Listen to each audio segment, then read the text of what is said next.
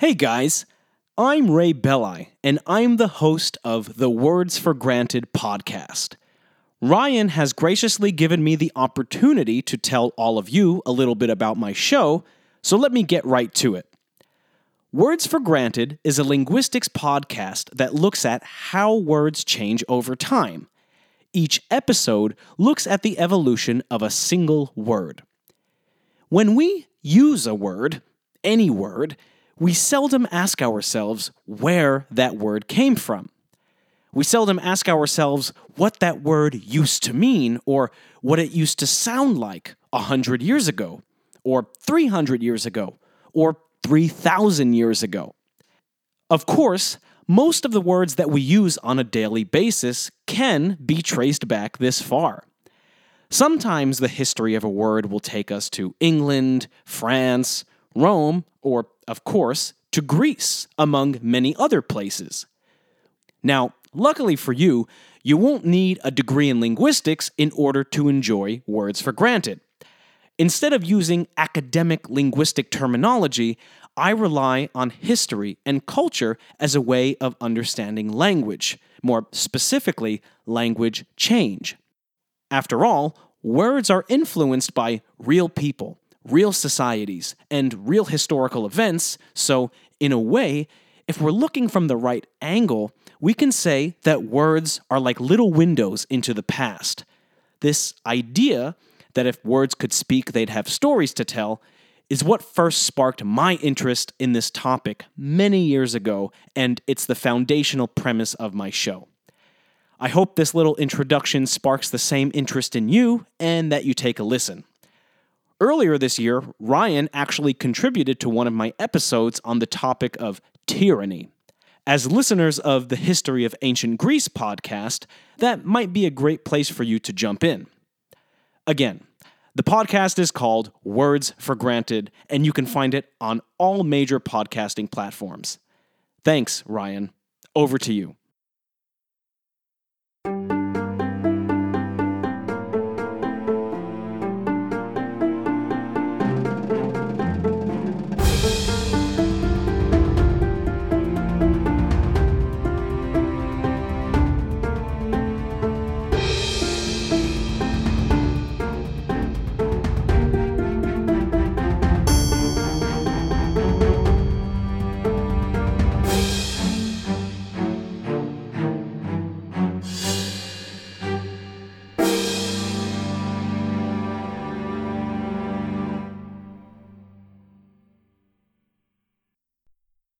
Hello, and welcome back to the History of Ancient Greece, Episode 57 Classical Paintings. Another important area of ancient Greek art is painting, both on vases and on walls.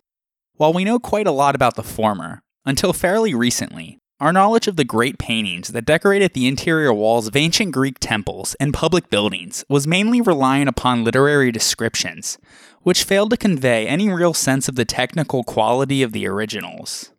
But recent excavations at Paestum and Vergina have given us at least some direct evidence of these murals.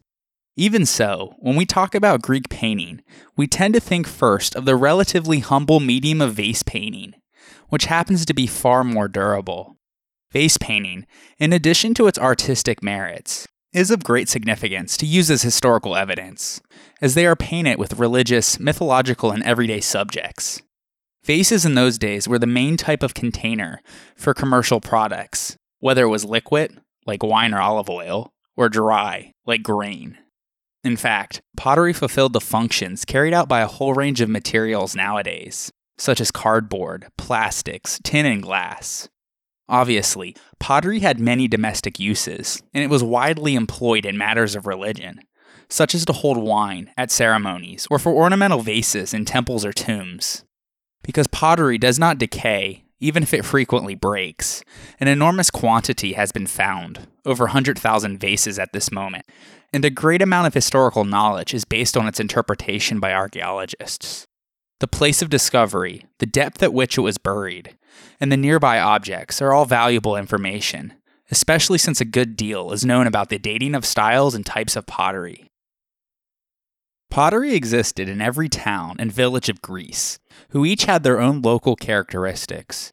But the great success of Athenian black figure and then red figure vases in the 6th century BC on the international trade market drove other workshops to the wall. In fact, Athenian vases have been found all over the Mediterranean, in places as far apart as Spain and Asia, showing quite clearly the commercial and political power of the city, as well as the high quality of their pottery. Previously, in the geometric and archaic periods, pottery from Corinth had been the most widespread, as we discussed in episode 17. The Corinthians also developed their own red figure technique, and it did enjoy a certain local popularity, but that did not last long. Eventually, they adopted the Attic red figure style, and so too did the workshops throughout the rest of Greece. So does to Athens, once again, where we must direct our attention. In vase painting, we are often ignorant of the identity of the artist whose work we admire. In some cases, though, the potter or painter signed the vase, usually in phrases like ex egrapsen or ex decorated it for the painter, and ex epoiesen or ex made it for the potter. Inscriptions of these kinds are very small and were either incised or painted on the vase. Sometimes the same person decorated and made the vase, but those instances are rare, and so vase painters are often known simply by the subject matter of their most memorable works, or the places that these works were found. They were given their names in the early 1900s by classicist John Beazley. Although there are dozens of vase painters flourishing in the 5th century BC, we will only mention a handful of them, it just doesn't behoove me to discuss them all, and so we will focus on a few of the more famous pieces, or the contributions of the painters who had large stylistic influences. Of course, this is very subjective, so don't be offended if your favorite painter or vase is not mentioned. Anyways, other forms of paint at writing by the artist were commonly used to indicate the names of the figures shown, the subject matter, words spoken by the figures, or even a greeting to anyone looking at the vase. The shapes of the vases fell into a number of standard types, depending on their practical purpose. The storage and transport jars were the amphora, the neck amphora, the pithos, the pelike, and the stamnos. The water jars were the hydria and the loutrophoros. The bowls used for mixing wine and water were the volute crater, the bell crater, and the dinos. Jugs were the oinokoi and the olpe. Drinking cups were the kylix, the stemless kylix, and the cantharos. Perfume bottles were the aryballos, the alabastron, the lekythos, and the squat lekythos. And the cosmetic vase was the pyxis. Another form of pottery very common throughout the Greek world was that of small terracotta or baked earth figures. Used as offerings to gods, toys, ornaments, or buried with the dead, they too were originally painted, although the colors have mostly faded from the surviving pieces. Like vases, they had a wide variety of styles and subjects, and are valued both as works of art and as historical evidence. The clay used in Athens contained a high level of iron, so that it produced a reddish color when fired in the kilns. At first, this was left as the background, and figures were painted in black. From about 525 BC onwards, the reverse came to be more popular, as the background was glazed black and the figures were left in the red color, with details shown in black lines. The first generation of red figure painters worked in both red and black figure, as well as other methods, including the white ground technique. There'll be more on that later. However, within 20 years, experimentation had given way to specialization, as seen in the vases of the group that the scholars call the pioneers. If you recall from episode 17, these vase painters were called the pioneers because of their daring attempts at new poses and views in their newly designed red figure technique. In fact, their work was almost exclusively in red figure, though they retained the use of black figure for the production of Panathenaic amphorae. At the tail end of the Archaic period, the pupils of the pioneers began to come to the fore, and this next generation of late Archaic vase painters took it a step further by bringing an increasing naturalism to their artwork. And so, like sculpture, vase painting of the early 5th century BC was focused on the human figure, to which the surfaces of the vessels lent a sense of movement and grace. Even more so than in drama, though, the possibilities of facial expression are limited by the medium of pottery, and character portrayal is thus weak. We are often given a clear sense of what the persona on the vase are experiencing at the moment in time the artist has chosen to capture, but little understanding of who they have been over their lifetimes and what their driving anxieties or concerns were. The figures on Greek vases are portrayed in action, not contemplation. They almost never appear to be posing for the artist, and we must ask ourselves not only what they are thinking and what they are feeling, but also what has just happened and what will happen next. But the focus always remains on the human being. Landscapes are rarely developed in any substantial way, and though animals often appear as the companions of humans, they are rarely the center of attention, as they once had been. The late Archaic period also saw the specialization of painters into those who worked on larger pots and those who worked on smaller cups. Of the former, the Cleophrades painter and the Berlin painter are considered by many as the most talented large vase painters of the early 5th century BC. The Cleophrades painter was active from around 510 to 470 BC, and over 200 vases have been attributed to him. He was given his name from a potter's inscription of Cleophrades on a cup now in the Louvre. He is thought to have been the son of the potter Amasis. Although he was not a member of the pioneers, it is believed that he worked in their workshop. In fact, he seems to have been a pupil of Euthymides, one of the pioneers, as his earliest work greatly resembles that of his master in technique and style. Working in the generation after the pioneers, the work of the Cleophrades painter represents a period of consolidation after one of great experimentation and innovation. Remaining close to his pioneer roots, he had a conservative approach, often implementing their techniques. He favored decorating large vases, such as craters, hydrias, and amphorae, the same shapes painted by Euthymides. In subject matter, he tended to paint traditional scenes drawn from the pioneers, but with a new emphasis on scenes from the Trojan War. The attribution of his work is particularly identifiable through the study of their faces. Although he predominantly worked in the red figure technique, he was also trained as a black figure and white ground technique painter. As we mentioned before, the black figure technique was still being widely used in Panathenaic amphorae. They featured a depiction of the event for which it was the prize, and on the opposite side had an image of Athena. The Panathenaic amphorae by the Cleophrades painter can be recognized by the representation of Pegasus on the shield of Athena, the manner in which her hair is represented, and the position of the spear behind her head. The Cleophrades painter himself also had pupils, the most famous of which was the Berlin painter. He was active from around 490 to 460 BC, and over 400 vases have been attributed to him. The majority of the works of both the Cleophrades painter and the Berlin painter have been found particularly across Italy, preserved alongside exquisite grave goods in Magna Graecia and Etruria. This might suggest that their works were created specifically for export to the Italian market, or it could just be a coincidence. Either way, the Berlin painter received his name from a large lidded amphora that was housed in the Berlin Antiquities collection. On one side, Hermes strides to the right, swinging his arms. He holds a large cantharos and his wand, called the kerykeion, in his forward hand, and a small jug of wine in his other hand that he swings behind him. He is dressed in a short tunic and a chlamys, and he wears his winged cap and winged boots. A satyr stands in front of him, facing right with his head turned to the left. He is holding a barbiton in one arm with his fingers across the strings. He has a long beard and wears a wreath, and his right leg is shown in three quarters view. A faun stands between the two figures, with its head gracefully turned up. The figures are all superimposed on one another, forming a unified contour isolated against the black background of the vase. Above them is a band of ivy leaves and grape bunches. Fauns and other Greek animals are popular themes in the Berlin painter's works, which varied from mythological themes to athletics. The Berlin painter also produced a series of Panathenaic amphorae. His Athena, though, was always depicted with a Gorgon shield. In addition to Athena, many of his vases deal with Apollo.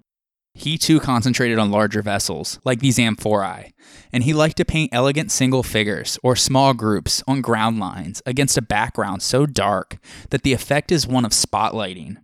In doing so, he continued to explore space, expressions of mood, and the body in motion. His figures take up most of the body and even continue over the shoulder, stopping at the neck. He pays close attention to the drapery of clothing and facial features. Three quarter views of faces and feet increase the sense of depth in two dimensional images. He is also known for his key patterns, which border the bottom of his figures, something that is unique to the Berlin painter and his students. The specialization of the Cleophrades painter and the Berlin painter in larger vessels is paralleled by that of others in smaller ones, especially in kylixes, or cups. Onesimus and the Brygos painter were among the finest cup painters of the early classical period. Onesimus flourished from around 500 to 480 BC. He frequently decorated cups potted by the pioneer Euphronius and seems to have learned many elements of his painting style from him. Continuing the work of his master and the other pioneers, Onesimus favored active poses and realistic renderings of the human body, including elements such as body hair and receding hairlines. His mythological depictions were innovative. Many myths appear for the first time in his work. In his later works, Onesimus emphasized scenes of everyday life, especially the symposium, the komos, or the drunken procession at the Dionysia, warriors, scenes of youths, athletes, and erotica. The Brygos painter was active from around 490 to 470 BC, and over 200 vases have been attributed to him. Although most of his works are kylixes, he also painted other vase shapes, such as scyphoi, cantharoi, rhyta, and a number of lekythoi. The signature of Brygos has been found on 16 vessels and is accompanied by the word epoiesen, which suggests that Brygos was the potter, and thus he is called the Brygos painter. Though some scholars think the potter and the painter may be one and the same person. Regardless, he was one of the earliest red figure artists who weren't in direct contact with the pioneers. Instead, he learned his craft from Onesimus, and he himself became quite influential and was the center of a large circle of painters who were either influenced by him or may have even worked with him at the workshop of the potter at Brygos. Included among them was the so called foundry painter, whose famous work, the Berlin Foundry Cup, we discussed last episode. The Brygos painter enjoyed decorating some of his cups with mythological scenes, and perhaps his best known is the so called Brygos Kylix, found in the Louvre Museum in Paris, that depicts the sack of Troy. He was also fond of athletes, warriors, symposia, and Dionysic revelry and drinking, a suitable ornament, obviously, for a cup. His work is easily recognizable by the dots that he sprinkles on the cloaks that his characters wear. He paints in crisp, wavy lines and is a master of mood. This can be illustrated quite vividly in another of his cups, which is also found in the Louvre Museum in Paris. It shows a violent scene on the one side, where satyrs are so aroused that they attack the goddesses Iris and Hera, and another sympathetic scene on the other side, which displays the somber mood of the unfortunate effects of a night out on the town. Many of his figures also clearly display the effects of age, Stubbly beards or stubbly hair on old men, as well as signs of balding, are found on numerous cups. He is also one of the first, and very few, of the painters who successfully painted children to look truly like children and not like small adults. He was also skilled in painting the human mouth, as his figures are shown whistling, singing, blowing, or clenching their lips, all with a high degree of anatomical accuracy. All of this indicates that the Brygos painter was a skilled observer of human emotion, expression, and interaction. He also had a greater interest in spatial effects and setting than his contemporaries. By using dilute glaze washes to show three dimensionality, his painting technique comes close to shading. The Pistoxenos painter was active around 480 to 460 BC, and he too came from the workshop of Euphronius and Onesimus. He received his name from a skyphos that was inscribed with the potter's signature of Pistoxenos. He too specialized in Kylix cups, in the red figure style, with a focus on the motifs of horses, warriors, and Dionysic revelry. However, some of his best pieces were produced in the white ground technique. Included among those is the famous image of Apollo with his lyre and a raven, while pouring a libation. It dates to around 480 BC and is now found in the Delphi Archaeological Museum. He was one of the first painters to employ four color polychromy, using slip, paints, and gilding. The style often resembles monumental painting. There'll be more shortly on the white ground technique and monumental painting. As we can see, by the classical period, a number of distinct schools, or workshops, had evolved. While the school of the Berlin painter and his peers and pupils favored a naturalistic pose, one group of painters, on the other hand, among whom the pan painter was prominent, preferred old fashioned conventions and looked back admiringly to the 6th century BC. They held on to archaic features, such as stiff drapery and awkward poses, and combined that with exaggerated gestures.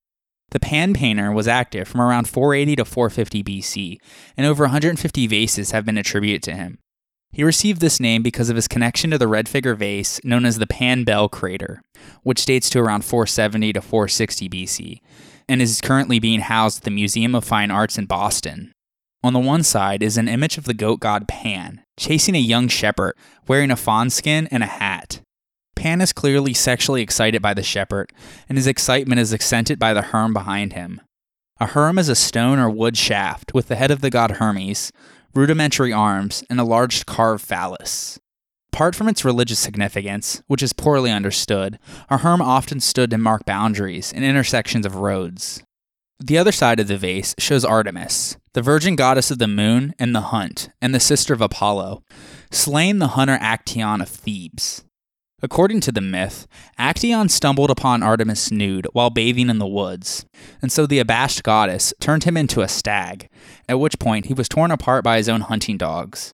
The Pan painter combines two parts of the myth into a tragic singular moment. The enraged Artemis drawing her bow and confronting the hero who falls and cries out for mercy, and his death as his dogs attack him. He is shown as a human to help identify him as Actaeon, although he technically should be a stag. The overall composition wouldn't be as dramatic if he was a stag, though. The images on this vase are considered by many scholars to be the greatest of all of the works of the Pan painter because of how its composition was skillfully manipulated to fit the curves of the bell crater. Another vase, datable to the same period, exemplifies the work of another innovative potter known as Sotades. He favored vases with modeled parts, such as the red figure Sphinx Rhyton in the British Museum in London. As the name implies, it was a statuette of a sphinx that was transformed into a drinking vessel and decorated as such. Between the creature's legs, there is an image of a running satyr, and sitting on top of the creature's back is a vase that has an image of the legendary king of Athens, the snake tailed Cecrops, and his daughters. It was a pouring vessel, as shown by the hole at the front between the legs of the Sphinx. Closed by a stopper, it would have been filled with wine at the top, which poured out through the hole in the bottom when the stopper was removed. So Sotades made numerous vases like this, following a practice that had flourished in the Orientalizing period. Just as then, contact with the Near East was providing stimulation. He used a lot of red and white paint, and his works were exported far and wide. This one in particular was found in Italy, while other examples of his have been found in Egypt, Cyprus, and the Greek colonies on the coasts of the Black Sea. In the same decade, the Niobid painter attempted to convey space and depth in a bold and daring new way.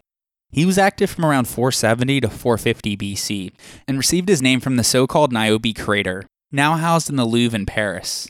It shows Apollo and Artemis slaughtering the children of Niobe, this story is rarely represented in Greek art, and this crater is arguably its most famous representation. Niobe, the daughter of Tantalus and the sister of Pelops, had boasted once that she was far superior to the goddess Leto because she had produced seven boys and seven girls, while Leto only had two. Unfortunately, for her, those were Apollo and Artemis, though. And so her act of hubris invited divine retribution, and here we see its enactment as Leto sent her two children to kill the 14 of Niobe. On one side, Artemis is taking an arrow from her quiver, while Apollo is drawing his bow.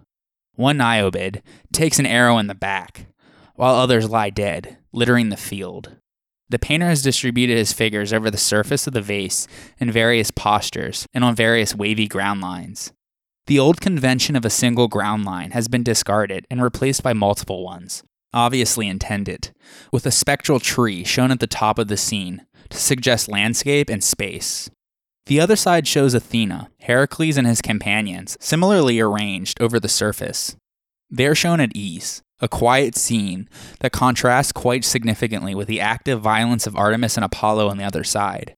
The Niobid painter also attempted to draw the scenes in three dimensional space by adding multiple levels to the landscape, this change, no doubt, was inspired by contemporary wall and panel paintings, which also used multiple level compositions.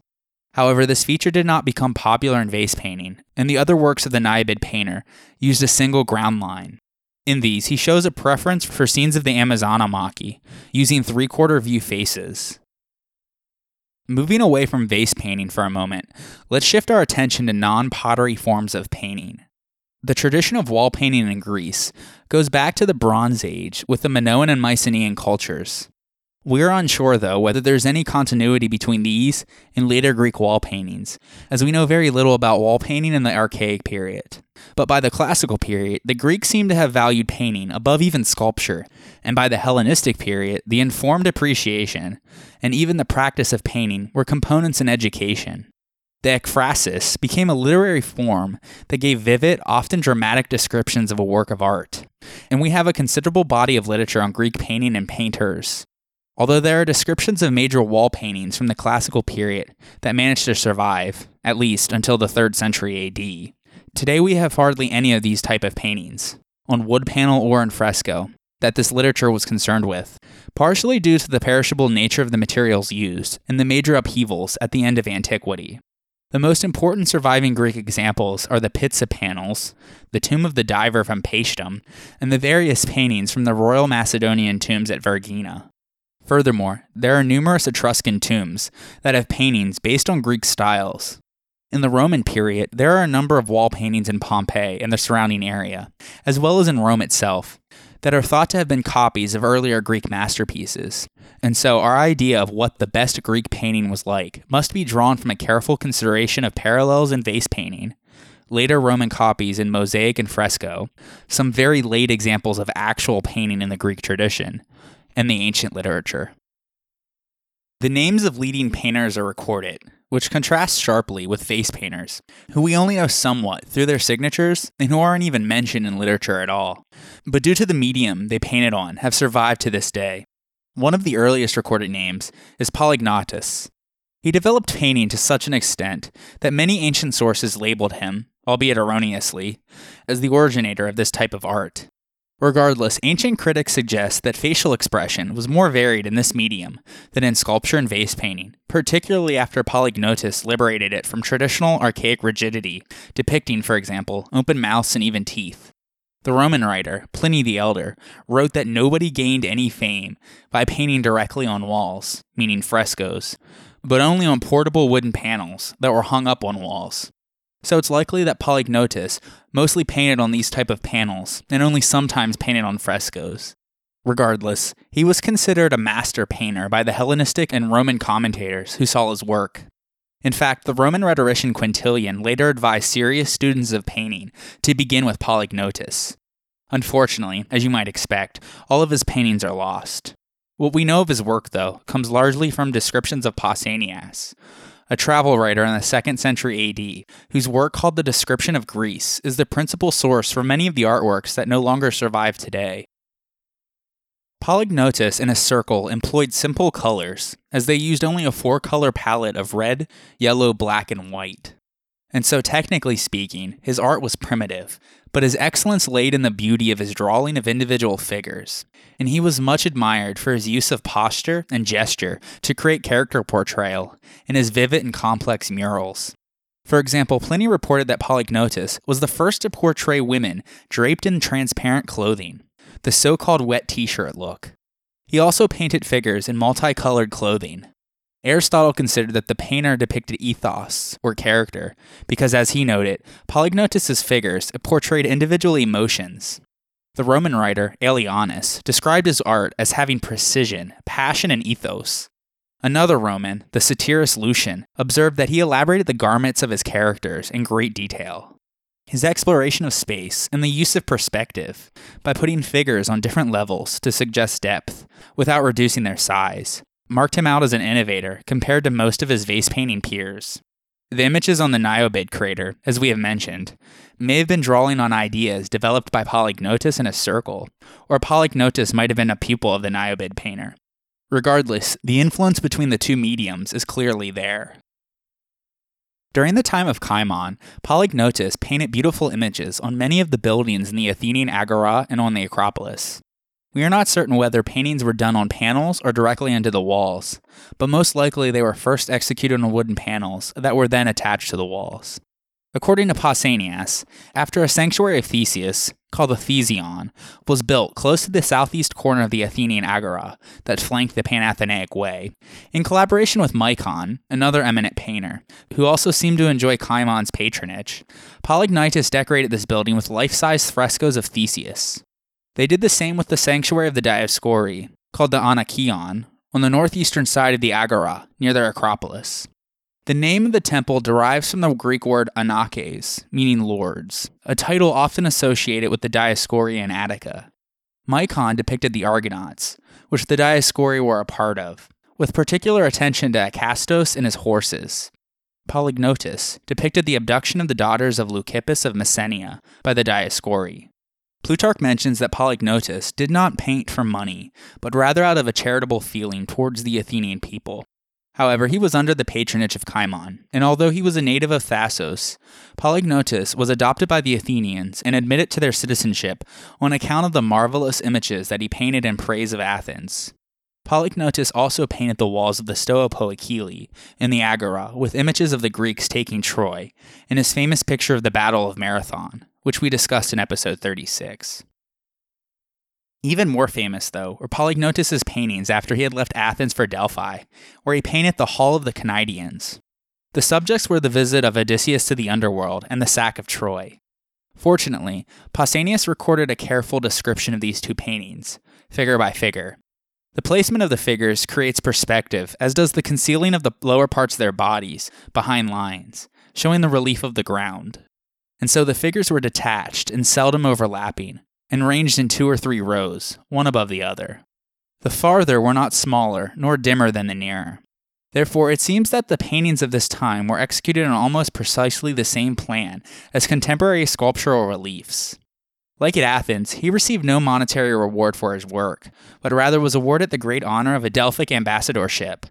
He later returned back to Athens, where he painted the great images inspired by the Homeric epics in the Pinacotheca, the northwestern wing of the Propylaea which was the grand entrance onto the Acropolis.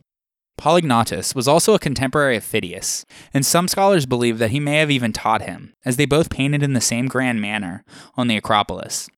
At the very least, Phidias was influenced by him. There will be more on both of their works in the Acropolis in a future episode. Now, let's turn our attention to the surviving evidence of non vase painting that we actually do have. The four so called Pitsa panels are a group of painted wooden tablets found in a cave near Pitsa in the northern Peloponnese. Dating to around 540 to 530 BC, they are the earliest surviving examples of Greek panel painting. The wooden tablets are thin, covered with stucco, and painted with mineral pigments. Their bright colors are surprisingly well preserved. Only eight colors black, white, blue, red, green, yellow, purple, and brown are used, with no shading of any sort. Probably, the black contour lines were drawn first and then filled in with colors. The tablets depict a sacrifice to a deity or nymphs, presumably of the cave. Three or more females, dressed in either a chiton or a peplos, are approaching an altar to the right. They are accompanied by musicians, playing the lyre and the aulos. The person nearest the altar appears to be pouring a libation from a jug. A small figure behind her, perhaps a slave, is leading a lamb, the sacrificial victim. An inscription in the Corinthian alphabet names two women dedicators, Euthydika and Eucholis, and states that the tablet, or the depicted offering, is dedicated to the nymphs. And so the tablets were votive offerings. Stylistically and technically, they probably represent rather low quality panel paintings of their time. This, as well as references to wooden painted or inscribed votives and much larger Greek sanctuaries, indicates that the Pitsa tablets belong to the types of votive offerings readily available to the poorer sections of the population. Such simple votives may have been far more numerous originally, but the fact that they are made of perishable materials, whereas richer votives were of stone, bronze, or precious metals, has led to their near total disappearance from the archaeological record.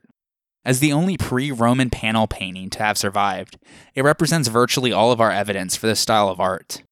Incidentally, the Greeks believed that panel painting was invented in Sicyon, not far from Pitsa. From Paestum, or Poseidonia in Greek, in southern Italy, comes the only substantial and complete example of Greek wall painting of the 5th century BC that has survived. The so called Tomb of the Diver, dating to around 480 to 470 BC, is a grave made of five local limestone slabs, forming the four lateral walls and the roof. There are scenes of a typical symposium on its four sides, with a young man diving into a stream of water on the underside of the roof block, hence the name of the tomb. The south wall is less impressive than the north, so it's believed that two artists were used, with one more skilled than the other.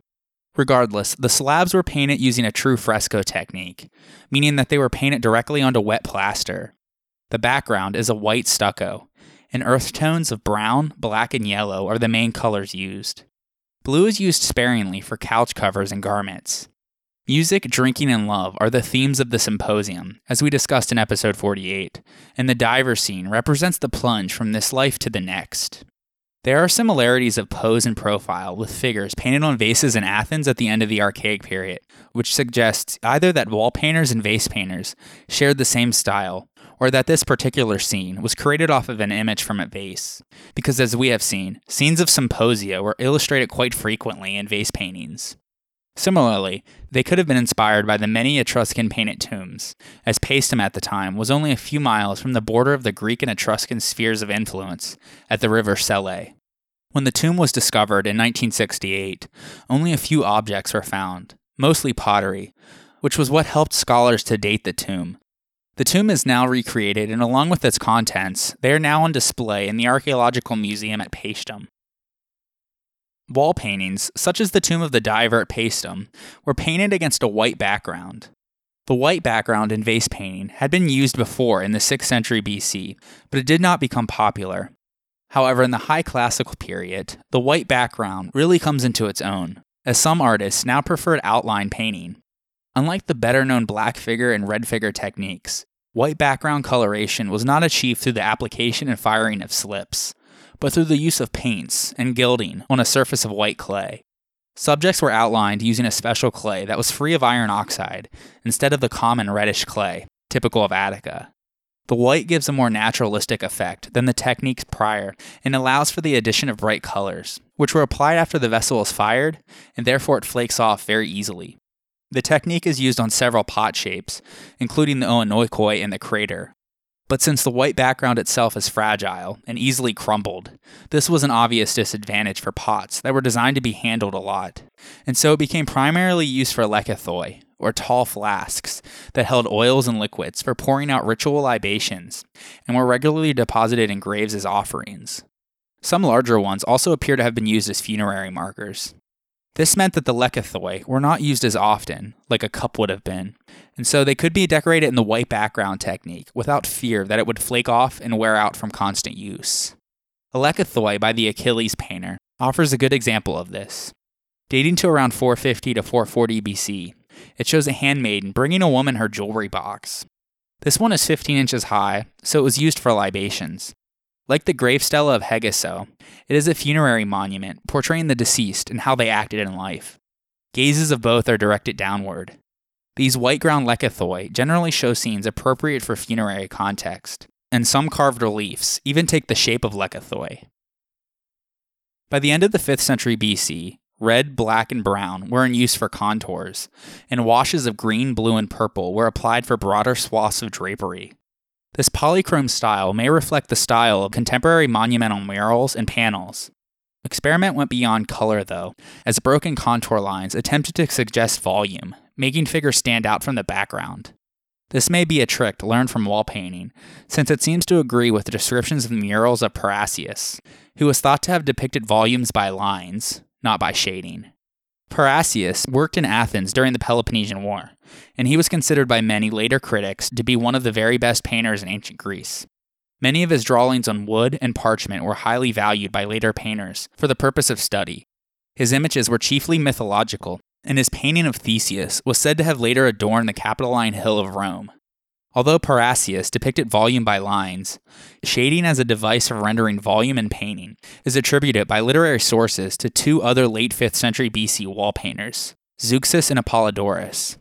It only rarely appears on vases to suggest volume in humans, and even then, not until the very end of the century. Little is known about the life of Apollodorus, but he was known by Plutarch as Apollodorus Skiagraphos, or the shadow painter, because of his greatest legacy, that being a shading technique that gave the illusion of both shadow and volume. As demonstrated by the known titles of his paintings, the majority of his works were similar to other artists of the era, those being famous scenes from myth. However, what set him apart was the type of shading that he applied to these paintings. It was highly sophisticated, and even today, people struggle to master skiagraphia. I'm not an art expert, so in layman terms, he used light and dark tones to show perspective. It was effective in the depiction of stationary objects, such as drapery, fruit, or faces, but it was ineffective in painting the body in action or a spatial setting. Also, Apollodorus may very well have been the first known artist to have painted on an easel type object, rather than on a wall. According to Pliny, Apollodorus was a rival with Zeuxis. At one point, Pliny says that Apollodorus accused Zeuxis of stealing his techniques, which might be true because Zeuxis also was known for his expansion and development of Skiagraphia. He also may have been a pupil. Regardless, Zeuxis was from Heraclea, though the sources don't specify which of the roughly 10 ancient cities bearing the name of Heraclea was his birthplace. Anyways, he was an innovative painter in his own right, and he was admired greatly by later art critics during the Roman period.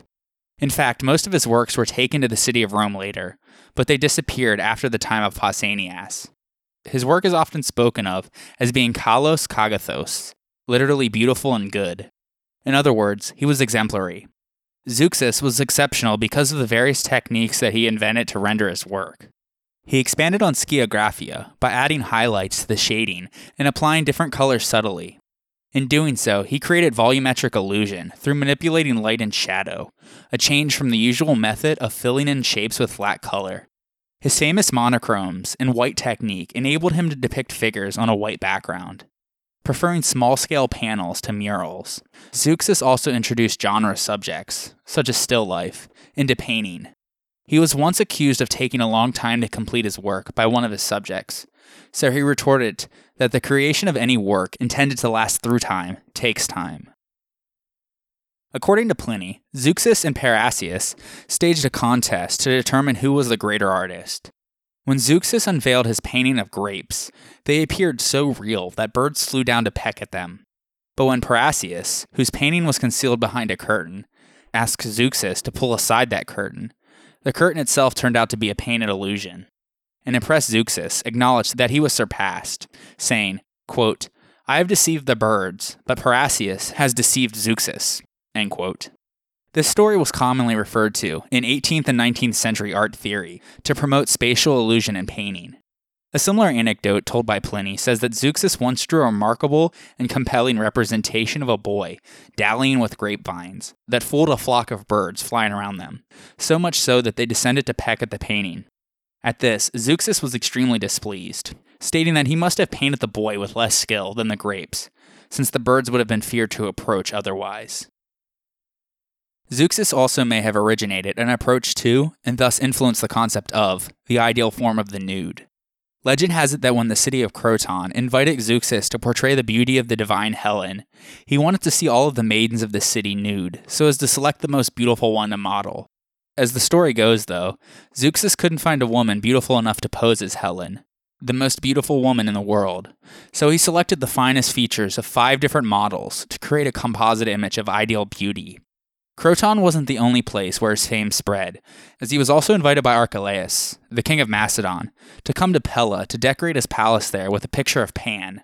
Comically, Zeuxis was said to have died, laughing at the humorous way he painted the goddess Aphrodite, after the old women who commissioned it insisted on modeling for the portrait.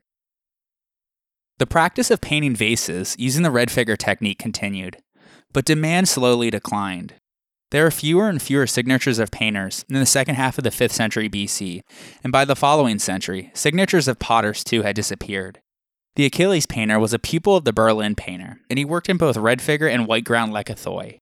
He flourished around 470 to 425 BC, and over 200 vases have been attributed to him.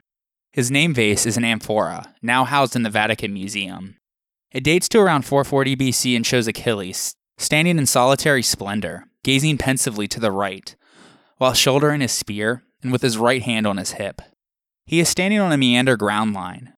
The mood is close to the ideal calm of the Parthenon figures. More on that in a future episode while the stance is close to that of Polyclitus' Doryphoros. So what we see here is vase painting, starting to emulate statuary. It is believed that more than a dozen other recognizable painters were taught by or worked with him at his workshop. The Penthesilea painter was active between 470 and 450 BC, and about 180 vases have been attributed to him. He received his name from a bull in Munich that depicts the slaying of Penthesilea by Achilles. His work is characterized by large, space filling figures whose posture is often bent, so as to permit them to fit on the vessel. His works are also characterized by being very colorful, which permits the painting of several intermediate shades. Apart from dark coral red and the usual light red, he also used tones of brown, yellow, yellowish white, and gold. His figures are painted remarkably meticulous in every detail. The Penthesilea painter's works are dominated by depictions of boys and youths engaged in athletic activities, educational scenes, and weaponry and armor, as well as scenes of horse riding. While he painted the occasional mythological motif, they are so rare that they should be considered an exception among his work.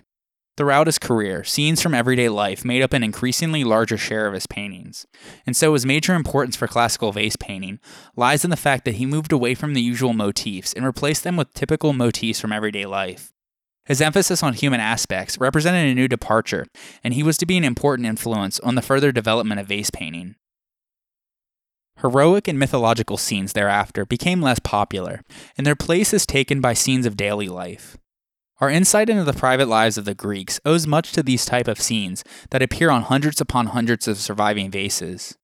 Unlike sculpture, painting was as likely to treat mundane scenes of daily activities as it was to portray deeds of epic proportions, and so social historians have a wealth of information about how people spent their time at work and at play, showing women and men in a variety of activities, such as shoemakers, blacksmiths, agricultural workers, and other laborers, who are portrayed going about their tasks.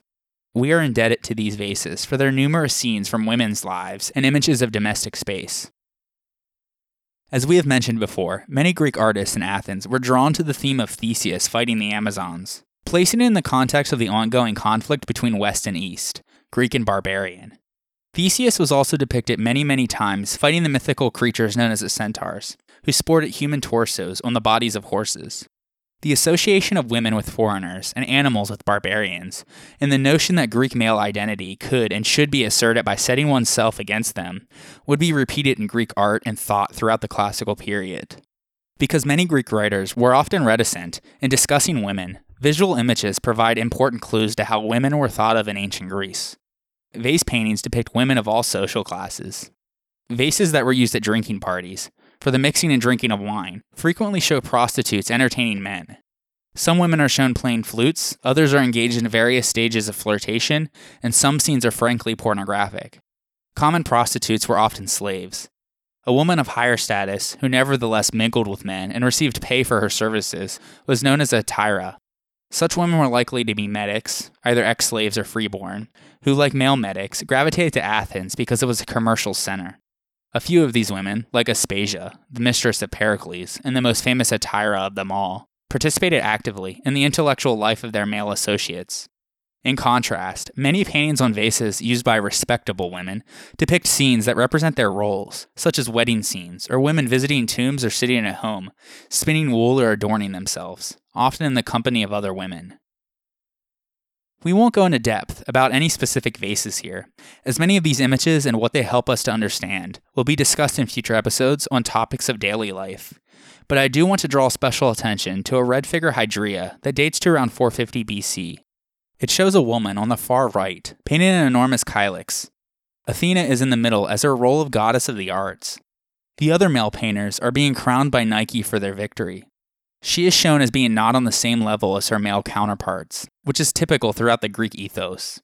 Regardless, it's important to point out that there were women painters in ancient Greece, and it's entirely possible that many of these anonymous vase painters that we have discussed were in fact female. Also, Pliny reported the names of six women who painted on walls. In particular, he records that Micon's daughter, Timarete, painted an image of Artemis on a mural in Ephesus. In the West, in the first half of the century, the Greeks of Magna Graecia had relied on imported painted pottery, but ceramics of Attic quality began to be produced in the cities of Magna Graecia towards the end of the 5th century BC. The appearance of this South Italian style of red figure pottery may be related to the foundation of Thurii in 443 BC, which we will cover in depth in a future episode, and perhaps potters and painters were involved in this colonial venture. Their appearance is certainly attested at Metapontum, which sat a little further northeast along the coast from Thurii, where some of their kilns have been found by archaeologists. At the very least, though, it is thought that the founders of those workshops were vase painters who had been trained, educated, and employed in Attica beforehand. If they didn't go westward for colonial reasons to Thurii, then it's possible that the political instability of the time in Athens may have caused them to migrate. Anyways, the Pisticci painter is considered the father of the Lucanian workshop, the oldest of the Italian workshops. Many of his pieces were discovered in Pisticci, a small town near Metapontum in Lucania, hence the name. It is believed that he trained in Athens with the school of Polygnotus, because his work is similar to theirs in both the techniques employed and the choice of themes. The scenes that he most commonly painted were pursuit scenes, where a god is pursuing after a female, quite often with the god Eros, and other mythological scenes, as well as the traditional scenes of Dionysian revelry, warriors, and athletes. The Pisticci painter's workshop also included other vase painters. One of those in particular was the Cyclops painter, who received his name from the so called Cyclops crater. It shows the drunken Cyclops Polyphemus at the bottom of the scene, and Odysseus and his companions at the top, maneuvering the great stake, with which they will ram into the giant's one eye and thus blind him. The theme goes back to the Eleusis amphora from the 7th century BC, and the arrangement of the figures up and down the surface goes back to painters like the Naiad painter, so dependence on Attic themes and style is shown here. New to the scene are figures of satyrs darting in from the right, some have suggested that the scene may have been based on the satyr play of Euripides, titled Cyclops, which we discussed in detail in episode 52. Anyways, there's also evidence of another workshop that was perhaps located at Taras, and that began work around 430 to 420 BC. From this developed the two main strands of South Italian painting in Apulia, the heel of Italy, the ornate and the plain styles. This Apulian pottery would come to the fore in the next century when vase painters in Italy began to block Athenian work out of the market in the West. But that's for another episode. Toward the end of the century, the so called rich style of Attic sculpture, as seen on the Temple of Athena Nike, is reflected in a contemporary vase painting with an ever greater attention to incidental detail, such as hair and jewelry. The Meidias painter usually is the artist most closely identified with this style he flourished from around 420 to 400 BC and is named after the potter whose signature is found on a large hydria, which was excavated from an Etruscan tomb. It is now housed in the British Museum. There is no single ground line, but instead the characters are arranged in tiers of friezes across the belly of the vase. The lower half shows Heracles in the Garden of the Hesperides, with the tree whose golden apples they and the dragon are protecting. On the top half, the scene is the Dioscuri and their chariots arriving to carry off the daughters of Leucippus. The characters have their arms outstretched and are disposed over the surface at various levels and in various postures, like with the Naiad painter earlier. The artist's rendition of drapery makes no attempt to conceal the female bodies. He pays particular attention to the details of clothing, jewelry, and hair, and all of his women wear earrings, necklaces, hair ornaments, and bracelets.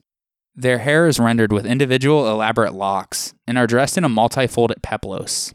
His subject matter on his other vases also favor myth over daily life, and given that he worked at the height of the Peloponnesian War, it might show an air of escapist fantasy. On the next episode, after having looked at the changes of painted works in the 5th century BC, let us continue our deep dive into classical art by turning our attention next to monumental architecture.